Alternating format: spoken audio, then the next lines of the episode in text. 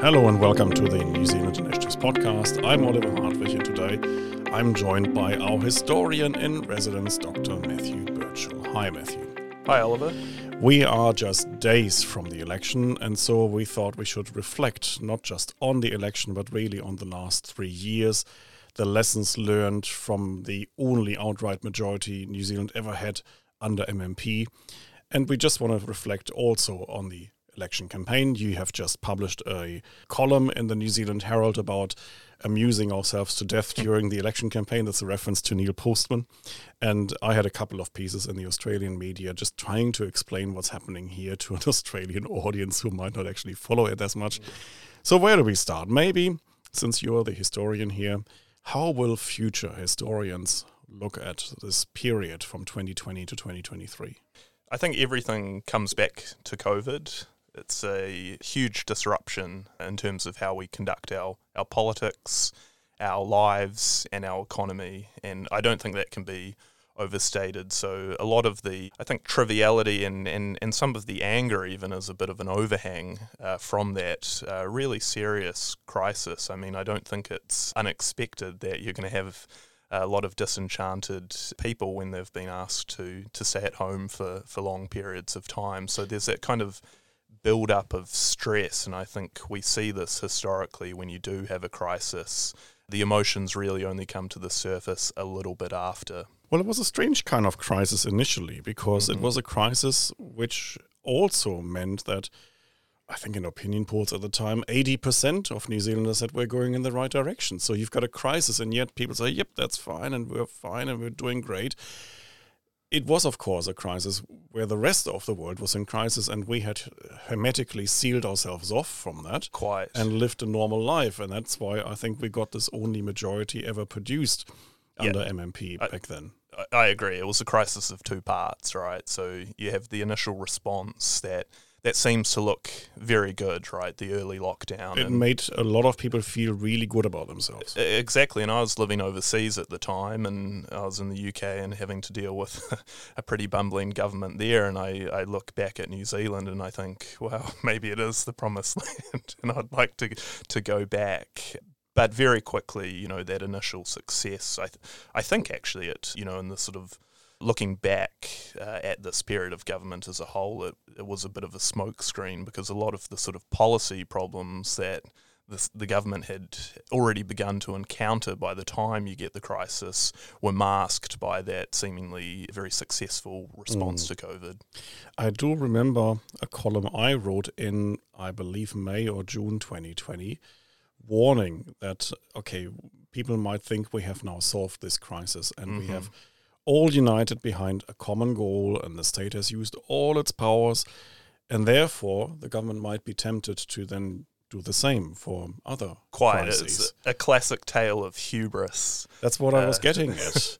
And so I was drawing actually a historical parallel in that piece with post-war Britain, having won the war with a national collective effort and then trying to build the new Jerusalem after 45. So winning the war and now winning the peace, that was a slogan in Britain. And of course we know how that ended in 79, complete collapse really of post-war Britain and Margaret Thatcher taking over to clean up the mess. And I argued in this 2020 piece, well actually this is where we might end up with COVID. So we are now putting all our efforts towards fighting this pandemic and actually preserving New Zealand as it is and keeping the virus out. And we will be so punch drunk really on all of this that we will think, well, okay, we can now do this for climate change and for whatever, Kiwi build. Polytech and free waters. So we can really do this. It's a sort of team of 5 million mentality. Correct. You know, people bought into that. And I think, you know, during a crisis, at least the initial stages of the crisis, that was a good thing. And that was the warning I made in 2020. Yeah. I think it's played out that way, didn't it? I agree. The only quibble I'd have is I think it was probably quite a generous comparison to draw between the Attlee government and the sixth Labour government. Well, even the Attlee government didn't actually really succeed. Well, I guess it's a matter of relativities, right? You know, they were able to at least deliver on some of their core projects. I think the problem with this current government has been, you know, the big rhetoric in all policy domains, but that inability to actually execute. The problem with the Attlee government in that sort of post-war period was, you know, the results when they came out in the wash were not quite what we would advocate for. Well, it took a lot longer, actually, for that British post-war consensus to collapse. Mm-hmm. I mean, from 1945 to 1979, effectively. Whereas the collapse here happened much more quickly. Yeah. So when you look at 2020 to 2022, we were starting from 80% approval, basically, and 80% saying we're going in the right direction. By the time Jacinda Ardern left office, this was actually the first time that her personal net approval rating had gone negative.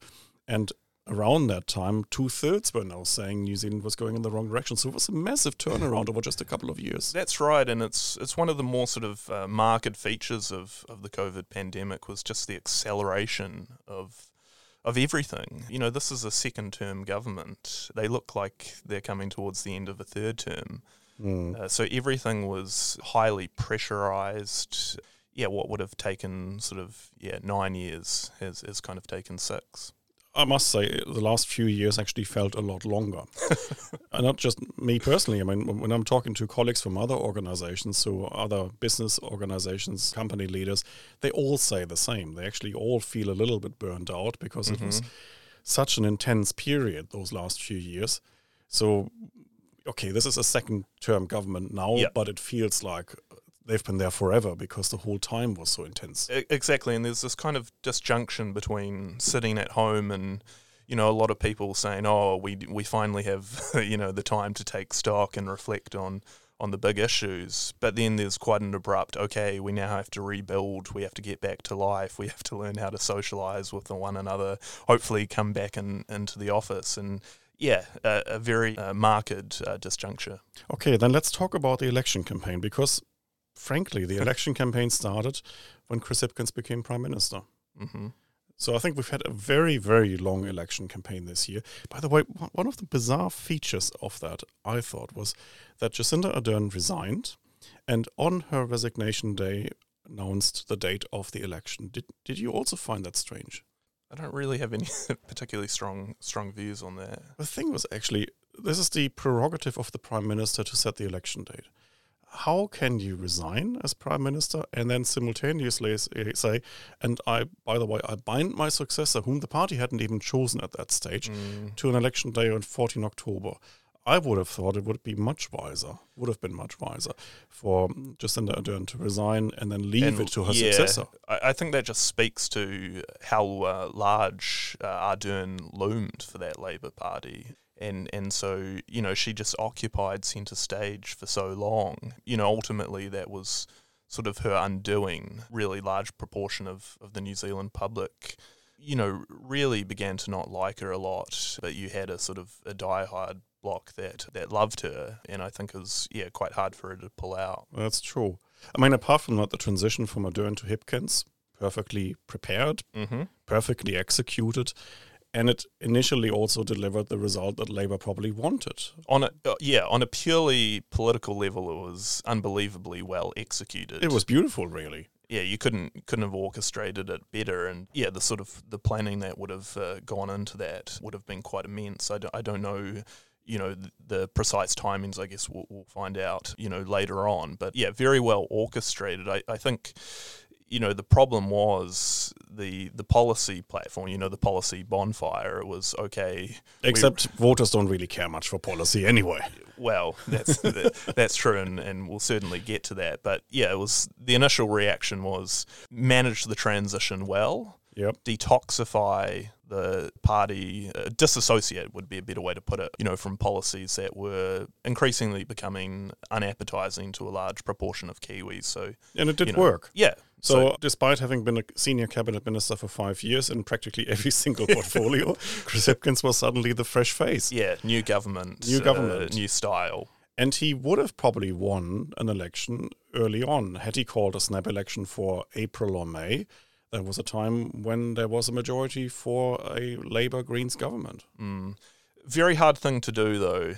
You're propelled into, you know, the ninth floor, new Prime Minister, and, you know, you'd have to have a lot of confidence to call that that snap election. I mean, it probably would have been the right thing, but you know, hindsight's a wonderful thing there. Well, he could have argued that actually he would like to seek a personal mandate for himself. I mean, that would have been relatively easy to argue.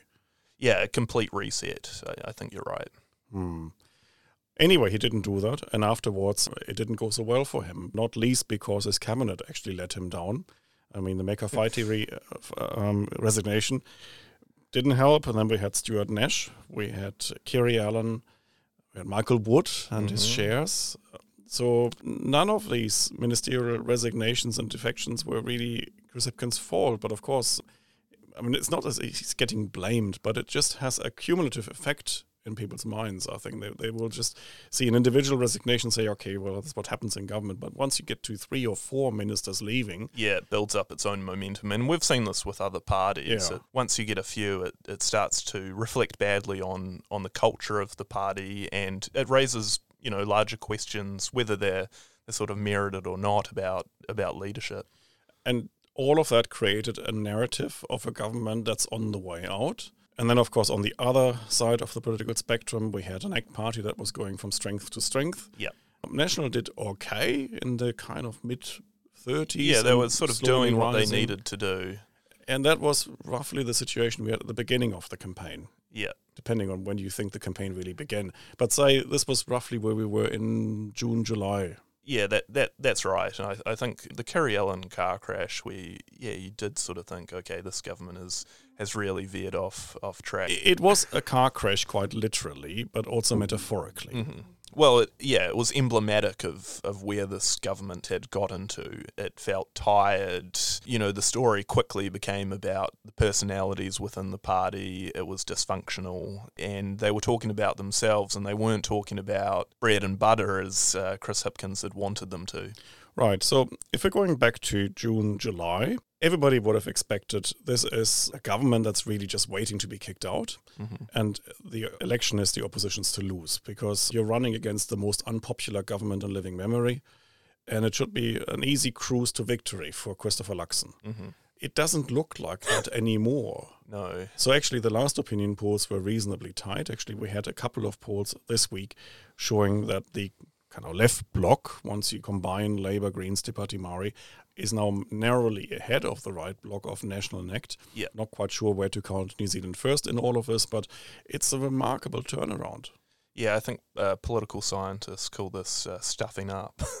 That's the technical term. You know, where to begin with that kind of, you know, ebbing away of support. You know, the right bloc, you know, really should be well ahead given, you know, right track, wrong track. It's theirs to lose. And, you know, there are a number of things that I think have gone wrong. Before we get to them, let's talk about the campaign in general, because you had a piece, actually, you had 2 pieces now in the Herald. You had one this week where you're talking more generally about cultural aspects behind election campaigns. You had another one actually last week where you looked at previous debates, Lange and Muldoon, and compared this actually to the, well, quote-unquote debates we have these days.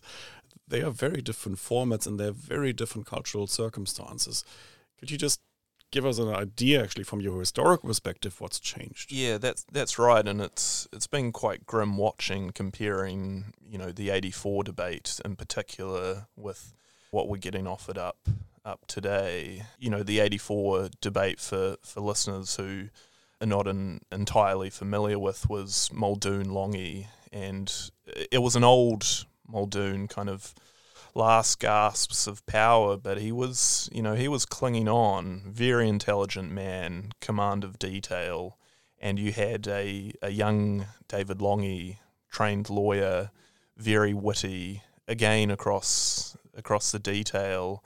And just the thing that really struck me was their ability to move from big picture thinking about where they want to take New Zealand to the more sort of granular policy level, and I don't see that today. You know, now it's just very much, we'll stick to the talking points, and no matter the question, you know, that is asked, we'll stick to them. Yeah, you don't really get a proper conversation. Yeah, no, that's quite obvious. I was a guest on TVNZ's Breakfast the morning after the first debate, and they asked me what I made of it. And I said, well, not actually, much. Well, yeah, not so much that, actually. I think that was the other commentator on the same program saying that. Okay. It was Shamubel was with me. Yeah. No, what I said was actually, I found it totally unsurprising because I had heard all of the talking points before. Both Luxon and Hipkins, they basically sang from their hymn sheets and they had all their pre-prepared statements and talking points. And if you had ever listened to any of their speeches before, and I've listened to loads of them for both Luxon and Hipkins, I knew all the things they were going to say. Yeah, the exact word choice. The exact words. Well, yeah. And that made it such a surreal experience, just watching this so-called debate, when basically it was just an invitation to just rehearse your talking points. I mean, you could sort of get ChatGPT to have, formulated it. That's exactly what I thought. If you had asked ChatGPT based on all their previous statements and speeches, what would they say on any given question? That's exactly what they delivered. Sort of have a hologram of Hipkins and a hologram of Luxon and get ChatGPT to dole out the talking points. By the way, the second debate with Paddy Gower, I thought actually worked a bit better. Yep. Because Paddy Gower didn't let that happen. Mm. He always injected new questions, kind of left field questions, and made them think on the spot. Yeah, I really liked that. I'd agree. There was more energy. I noted that in my Herald column, and there was that sense that he was actually listening to what the politicos were saying and then making them, ask a follow-up question. But the other thing that still didn't work, even in the Paddy Gower debate, basically every answer was a maximum 10 seconds, right? Mm. And when you go back to those previous debates with Muldoon and Lange, I mean, they had minutes sometimes. Yeah, so that's right. So in the 84 debate, on each topic they had an opening 1 minute, and then that was followed by 10 minutes of discussion.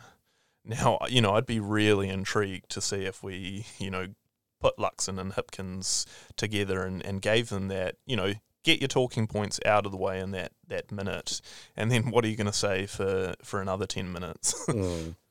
Okay, so the media obviously plays a role in how a campaign unfolds these days, and it's very different from how we played this, well, perhaps even 10 or 20 years ago, and certainly 40 years ago. But there were other things that I think didn't make this campaign all too appealing.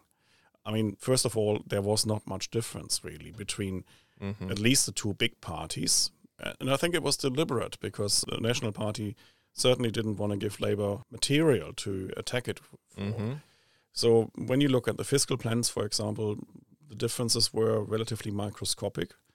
So the big level government spending doesn't actually change much under National's plan. That's right. I'm unsurprised by this. I mean, part of the dissatisfaction with the sixth Labour government has been, we talk about all these big ideas and big visions and big plans, and the reality is a lot of Kiwis are feeling pretty dissatisfied. And we've also gone through, to hook back to what we were talking about at the start, this this massive global pandemic. And so people just want to talk turkey. They want to get down to brass tacks. And I think that's been a deliberate strategy for Hipkins, part of that reset. And then for Luxon, it's, the whole National campaign has been the Ming Vase strategy. You're clearing the house out and you'll do anything to preserve the Ming Vase. But, that's opened the space for the minor parties to, get out some ideas that are a little bit more edgy, potentially a little bit more interesting. And that's happened both on the left and the right.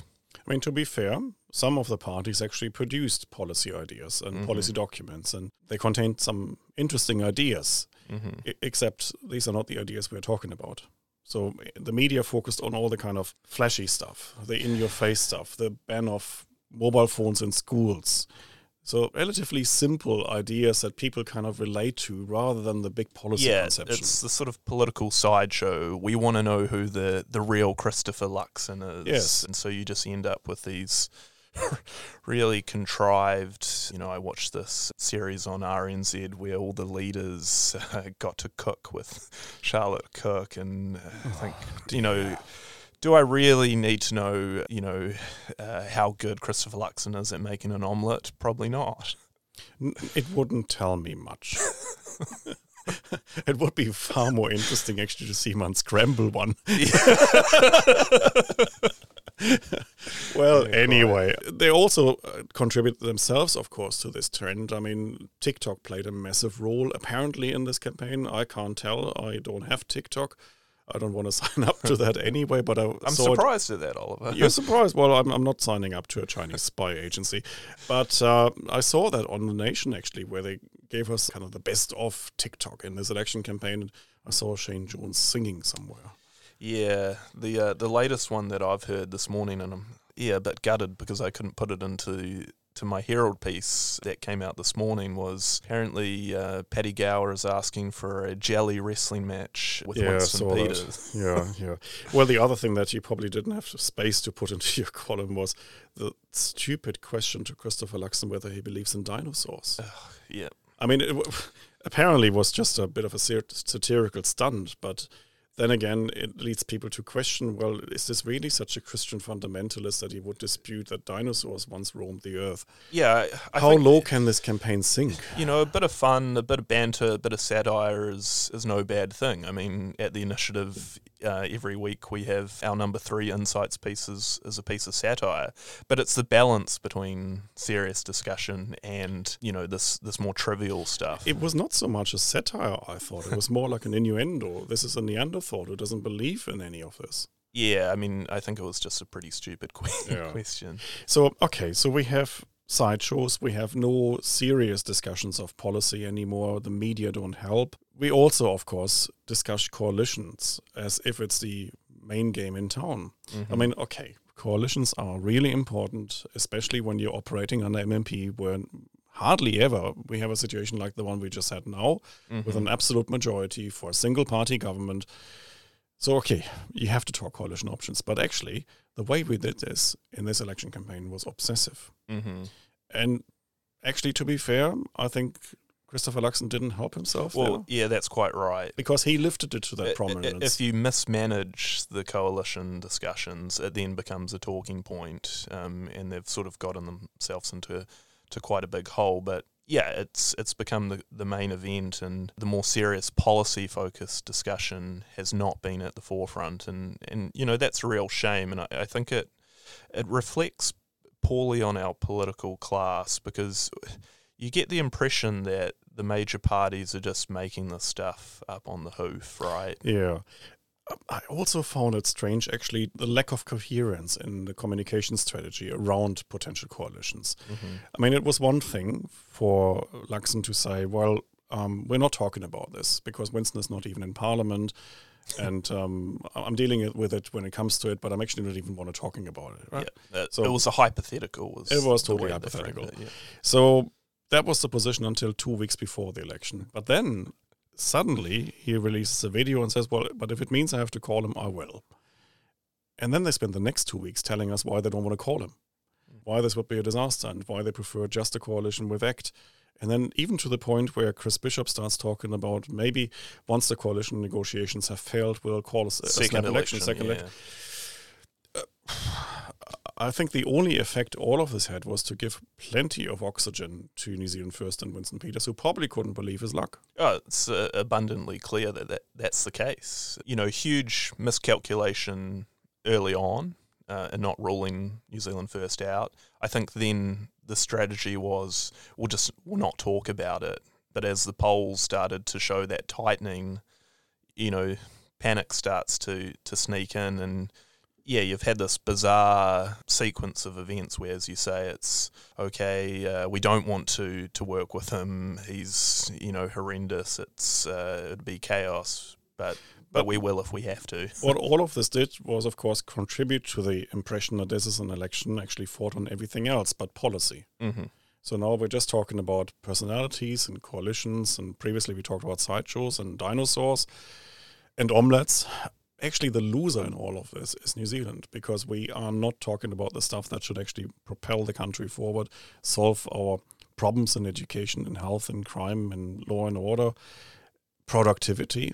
We haven't really talked much about productivity at all in this election. Not at all, really. You know, my own area of infrastructure, you know, was very topical 6 months ago. Mm-hmm. You know, and it's not hard to see why. You look at the state of our roads and so on and so forth, but you know, very quickly it just kind of descended into this, you know, 1 week Labour would announce a new bridge or, you know, an ambitious new road transport policy, and the next week National would follow suit. But sort of similarly pie-in-the-sky stuff, you know, not backed by proper costings. The funding models were all out, so it wasn't serious. So it wasn't really the election campaign that we hoped for. No, and it wasn't the election campaign that we sorely needed. And I think it's not just us. No matter who you talk to these days, they're all over it. They all just want this to be over and done and dusted, and really they don't want to talk about it anymore. They just basically cast their vote and that's it, and then let's move on. That's my impression, at least. I've not met anyone really who said, oh, this was a really inspirational campaign, let's have more of it. No. Okay.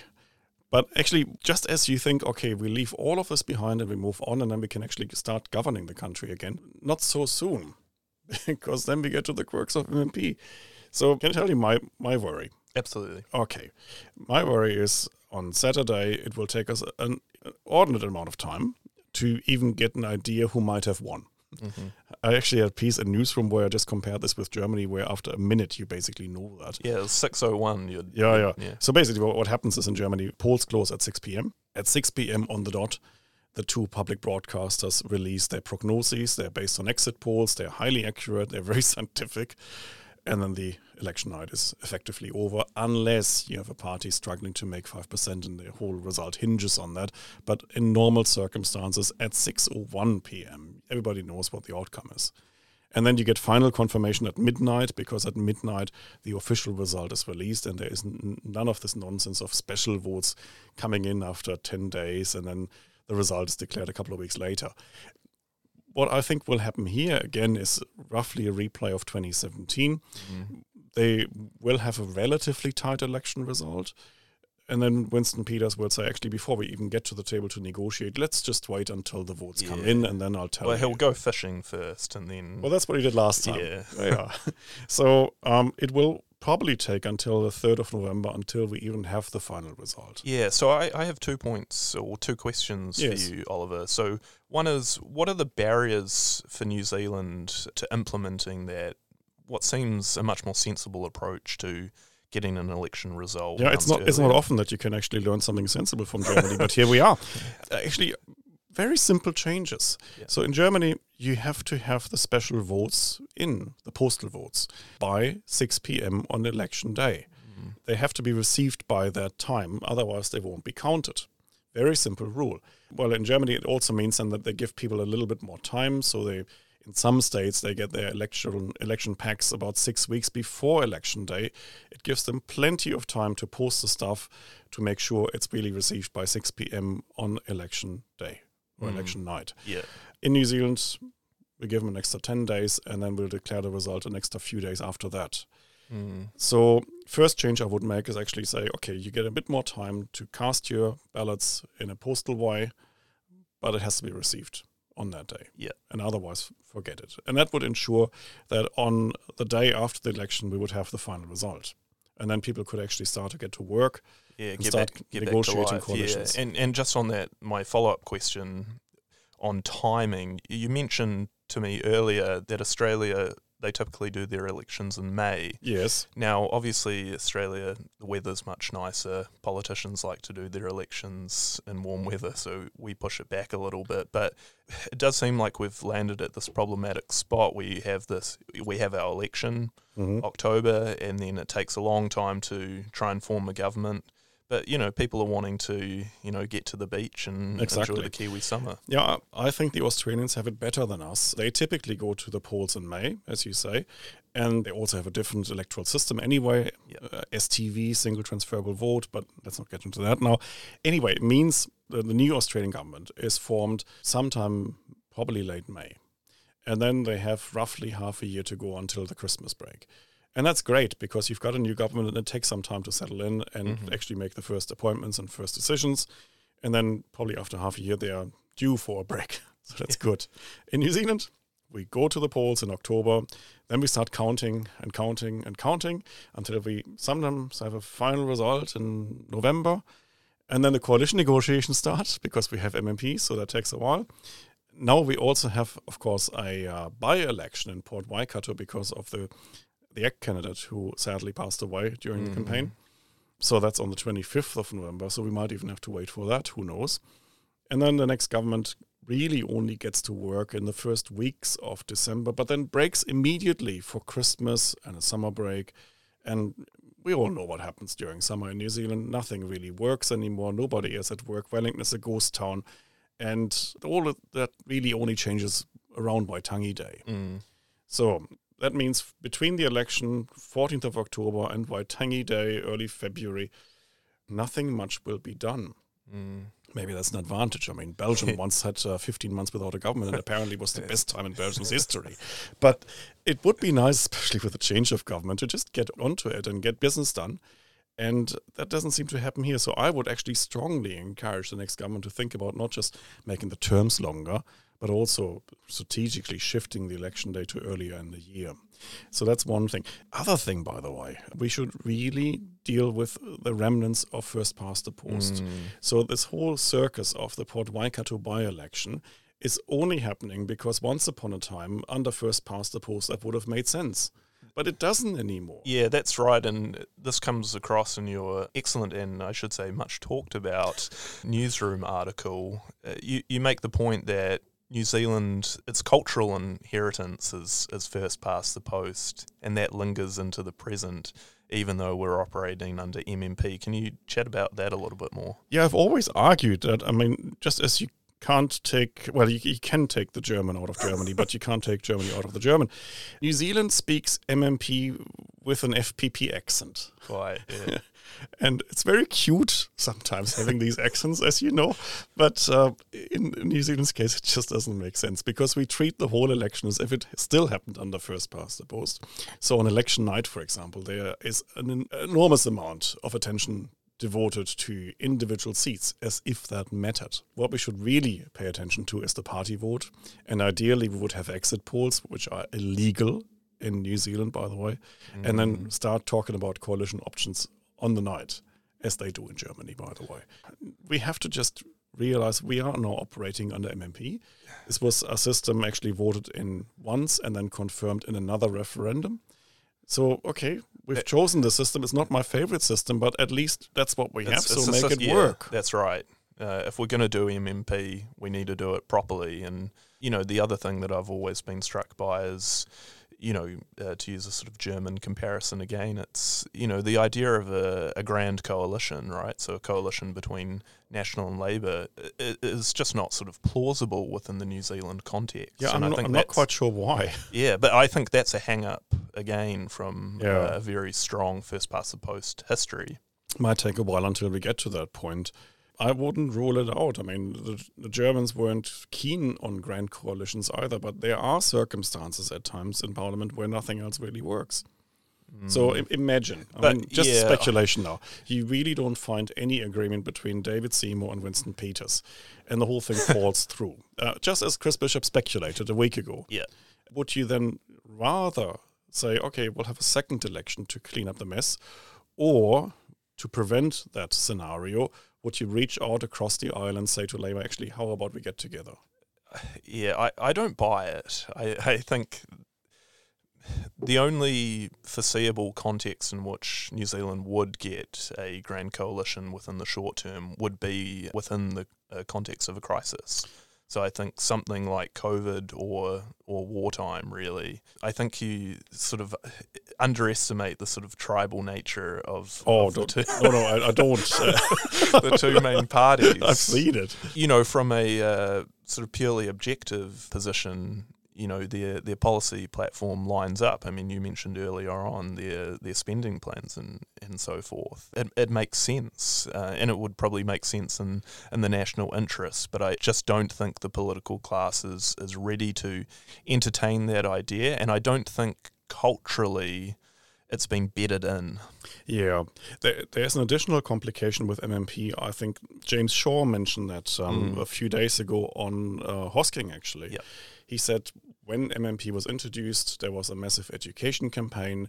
People were told how it works. You've got two votes and how these votes actually interact with each other. And it was actually understood relatively well at the time. But this was a one-off education campaign and people have forgotten that now. And now we're playing MMP, but many people aren't clear about it.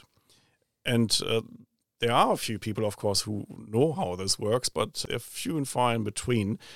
And then what happens is, of course, with MMP, you play electoral chess, 3D chess in some cases. So I can tell you, actually, I had conversations with people here in Wellington Central. They said they would vote for National or ACT with their party vote, but then they would support the Labour candidate, actually, to prevent the Greens candidate from taking the constituency. And similar kind of conversations in Ohio, and I even mentioned it in one of my columns. If you are a national voter and you really want to punish the Labour government, you would vote Labour in the constituency because Greg O'Connor is not on the list. And if you think the election result is such that Labour can't expect to have that many list MPs, well, then voting for someone like Greg O'Connor makes sense, because with that you ensure that people like Grant Robertson and Doolittle, Ayesha Verrill and David Parker won't be returned to Parliament. So you can basically decapitate the Labour Party by going for not the national candidate, but the Labour candidate.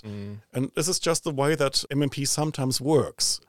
But many people don't actually play it that way. That's right. I think your points there encapsulate two things. Firstly, the complexity of MMP. You know, that's probably its most obvious drawback as a electoral system. But I think the deeper sort of cultural point is that erosion of civics knowledge within New Zealand. And I know Eric has written about this, and you know, my articles in the Herald and your pieces. Great articles, by the way. I should say that since you praised mine.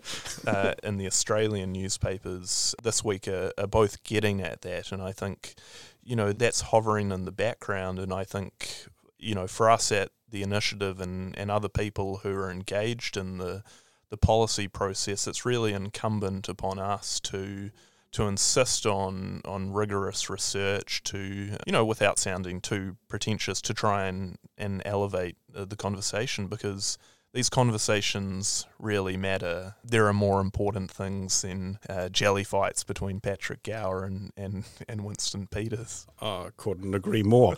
Now, we're getting to that point where there is a massive chance to end up with egg on our face. Predictions are always difficult, especially those regarding the future. So let's talk about potential outcomes. We are, well, about 2 days away from Election Day and about 2 or 3 weeks away from the final result. Yeah. So what do you see coming? I see a change in government, National, New Zealand First and ACT, tighter than expected.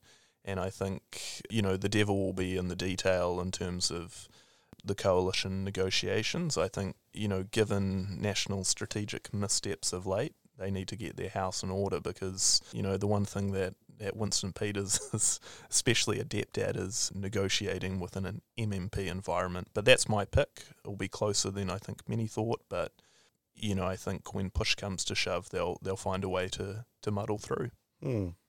That would roughly be my pick too. I must say this election reminds me of a German election in 2005. You may not remember this, and if you're not following German politics, I don't really blame you. I was avidly following German politics as a 14-year-old, Oliver. Of course, as you would. Well, actually, the scenario was not too dissimilar from what we're going through right now. It was a very unpopular social democratic government, so equivalent of Labour, led by Gerhard Schröder in their second term. So they'd been in office for 7 years. And actually he called an early election because he felt he needed a mandate and the government had run out of steam. And against him was Angela Merkel, still opposition leader, at some stage above 50% in the polls. But then Gerhard Schröder did a remarkable campaign. And the two parties ended up within about 7,000 votes of each other, leading to a really famous scene on German TV on election night where Schröder, who seemed to be drunk, basically just told Merkel, you don't really seriously expect that my party under these circumstances would have anything to do with you. Well, a few weeks later, his party ended up in coalition as the junior partner because he was 7,000 votes behind Angela Merkel, and Merkel became chancellor. But she was bruised at the time because she ended up on, from memory, something like 36% when she had hoped for something closer to 50%. Mm. But the Social Democrats' campaign was so good that it took really 13-14% of her polling results, and she only narrowly became chancellor, bruised but still chancellor. And people speculated and said, well, actually, she's so damaged now. How long will she last? Well, the answer was she lasted 16 years. Mm. So I'm looking at what's happening here. And I agree, National made strategic mistakes in the campaign. Mm-hmm. And it will be quite a bruising experience, I think, for National, and could be very tight. Maybe we get to within 7,000 votes of Labour. I wouldn't rule this out. But that doesn't mean that this government wouldn't last then. So I think even from that kind of near-death experience in politics, you can still actually form a government and then govern for a very long time if you come back from that. That's quite right. People have short memories in politics, and you know, even looking at young Helen Clark, she had a very tenuous grip. Yeah, and Merkel in 2005, you would have thought, well, she's such a damaged figure. She'll probably be gone soon, and then she became this towering figure in Germany and Europe. Mm-hmm. That would be my prediction, actually. I think election night's going to be really tight. I agree with you, we'll probably end up in a three-way coalition with New Zealand First involved. Everything else, I think history will show, and then we'll have to have historians like you to write it up for us. Well, that's quite right. But in terms of trivia, we all know of trivial things. The really important event is on the Sunday when the All Blacks face Ireland in what is a mouth-watering Rugby World Cup quarterfinal. And another really interesting thing happening over the weekend, which we haven't even talked about, is The Voice in Australia. So it will be an interesting weekend for the region. Let's Absolutely. Put it this way. I look forward to that, and I'm sure we'll talk about it again on the podcast. But for now, thank you, Matthew. Cheers, Oliver. And thank you for listening.